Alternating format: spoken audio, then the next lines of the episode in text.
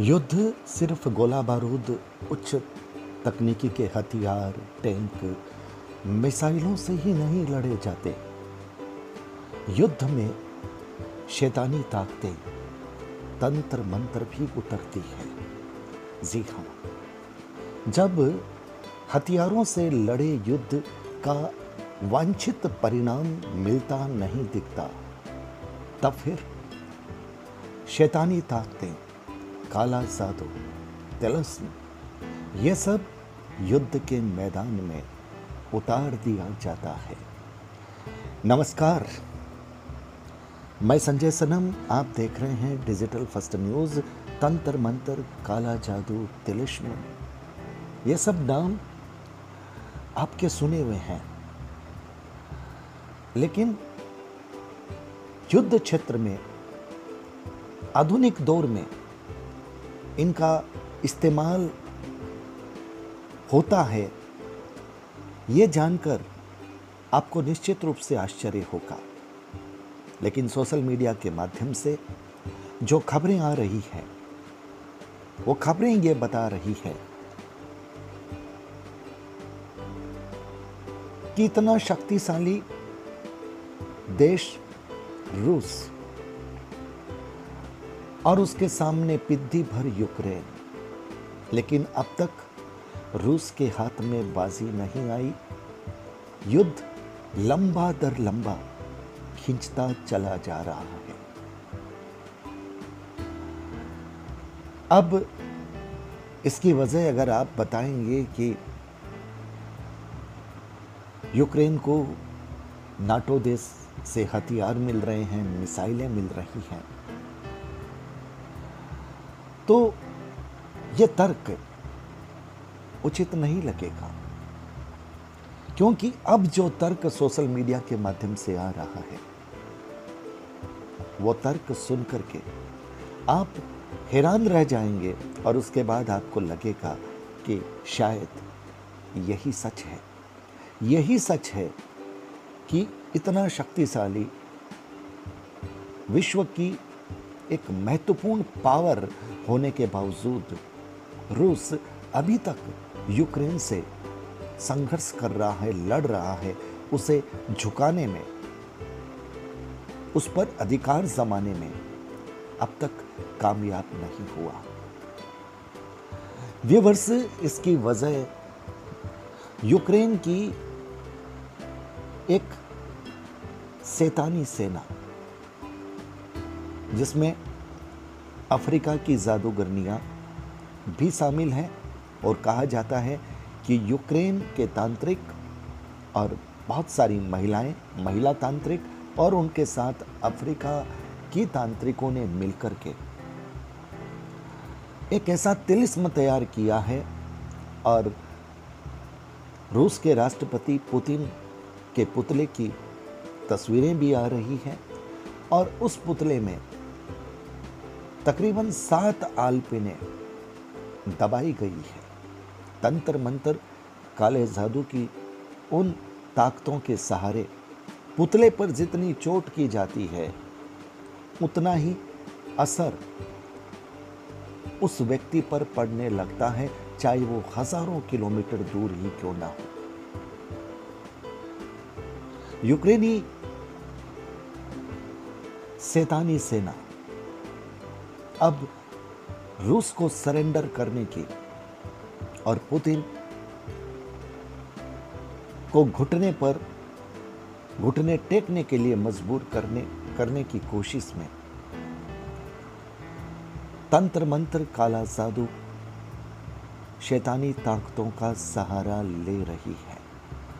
और जैसे ही ये बात रूस के लोगों को पता चलती है, रूस की महिलाएँ भी अपनी तंत्र प्रक्रिया के ज़रिए अपने राष्ट्रपति पुतिन की सुरक्षा, उनका ओरा मज़बूत करने, उनके लिए एक रक्षा कवच का निर्माण करने और रूसी सेना के हमले विफल न हो, इसके लिए रूसी सेना भी इस रूप में तैयार हो जाती है। मतलब तंत्र का काट करने के लिए, यूक्रेन की सैतानी सेना का जवाब देने के लिए रूस की सैतानी सेना, जिसमें महिला जादूगरनियाँ अब तंत्र मंत्र का प्रयोग कर रही है। अब इन दोनों में से किसके प्रयास सफल होंगे, ये भविष्य के गर्भ में है। लेकिन इस वीडियो बनाने का मकसद ये है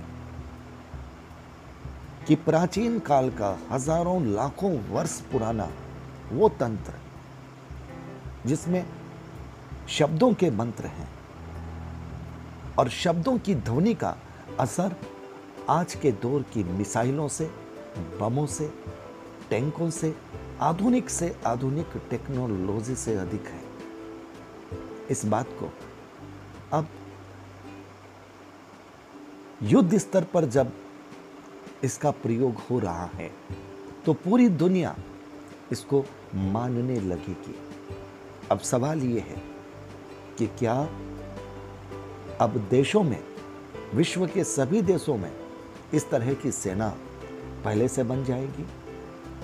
सभी देश अपनी अपनी विद्याओं से अपने अपने तंत्र मंत्र की परंपरागत तरीकों से दुश्मन को हराने के लिए इस पर शोध करेंगे और इसको मज़बूत करेंगे। क्या हथियारों की होड़ इस दुनिया से अब खत्म होने लग जाएगी?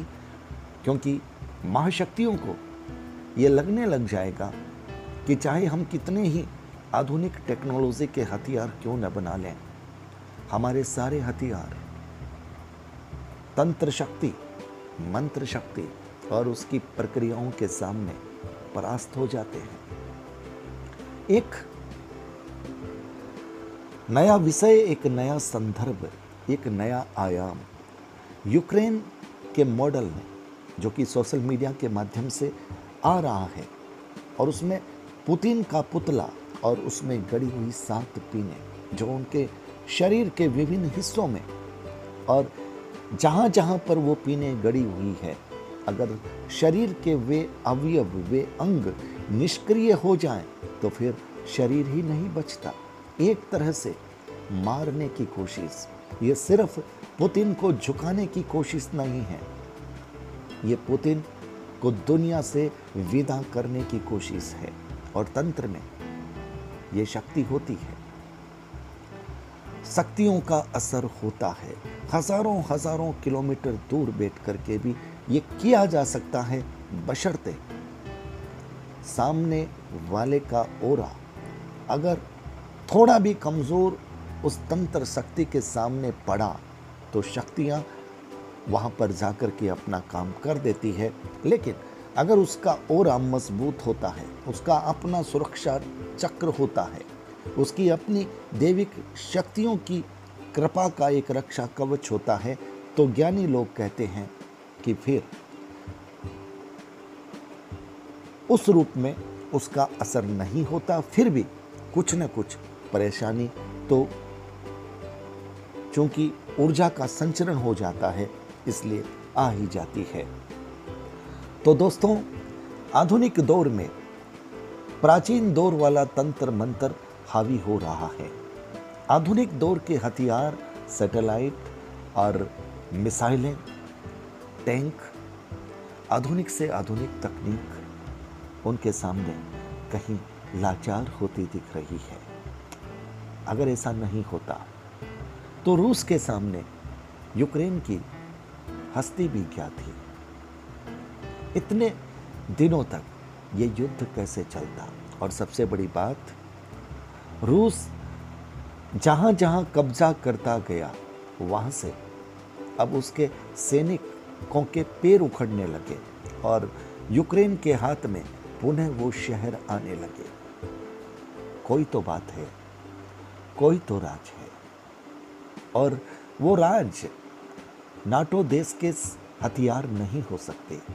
वो राज यूक्रेन के नागरिक सैनिक बनकर के उतर जाएँ, तब भी नहीं हो सकते। वो राज अदृश्य है। वो राज अवर्णनीय है। वो राज कुछ ऐसा है, जिसमें कुछ विशेष शक्तियाँ हैं, और वो विशेष शक्तियाँ कहीं ये तो नहीं जो सोशल मीडिया के माध्यम से हम सुन रहे हैं। वीडियो को लाइक कीजिएगा, शेयर कीजिएगा, चैनल पर अगर नए आए हैं तो सब्सक्राइब करना मत भूलिएगा। बेल बटन को दबा दीजिएगा, आप हमारे डिजिटल फ़र्स्ट न्यूज़ को ज्वाइन भी कर सकते हैं। बहुत बहुत आभार, नमस्कार।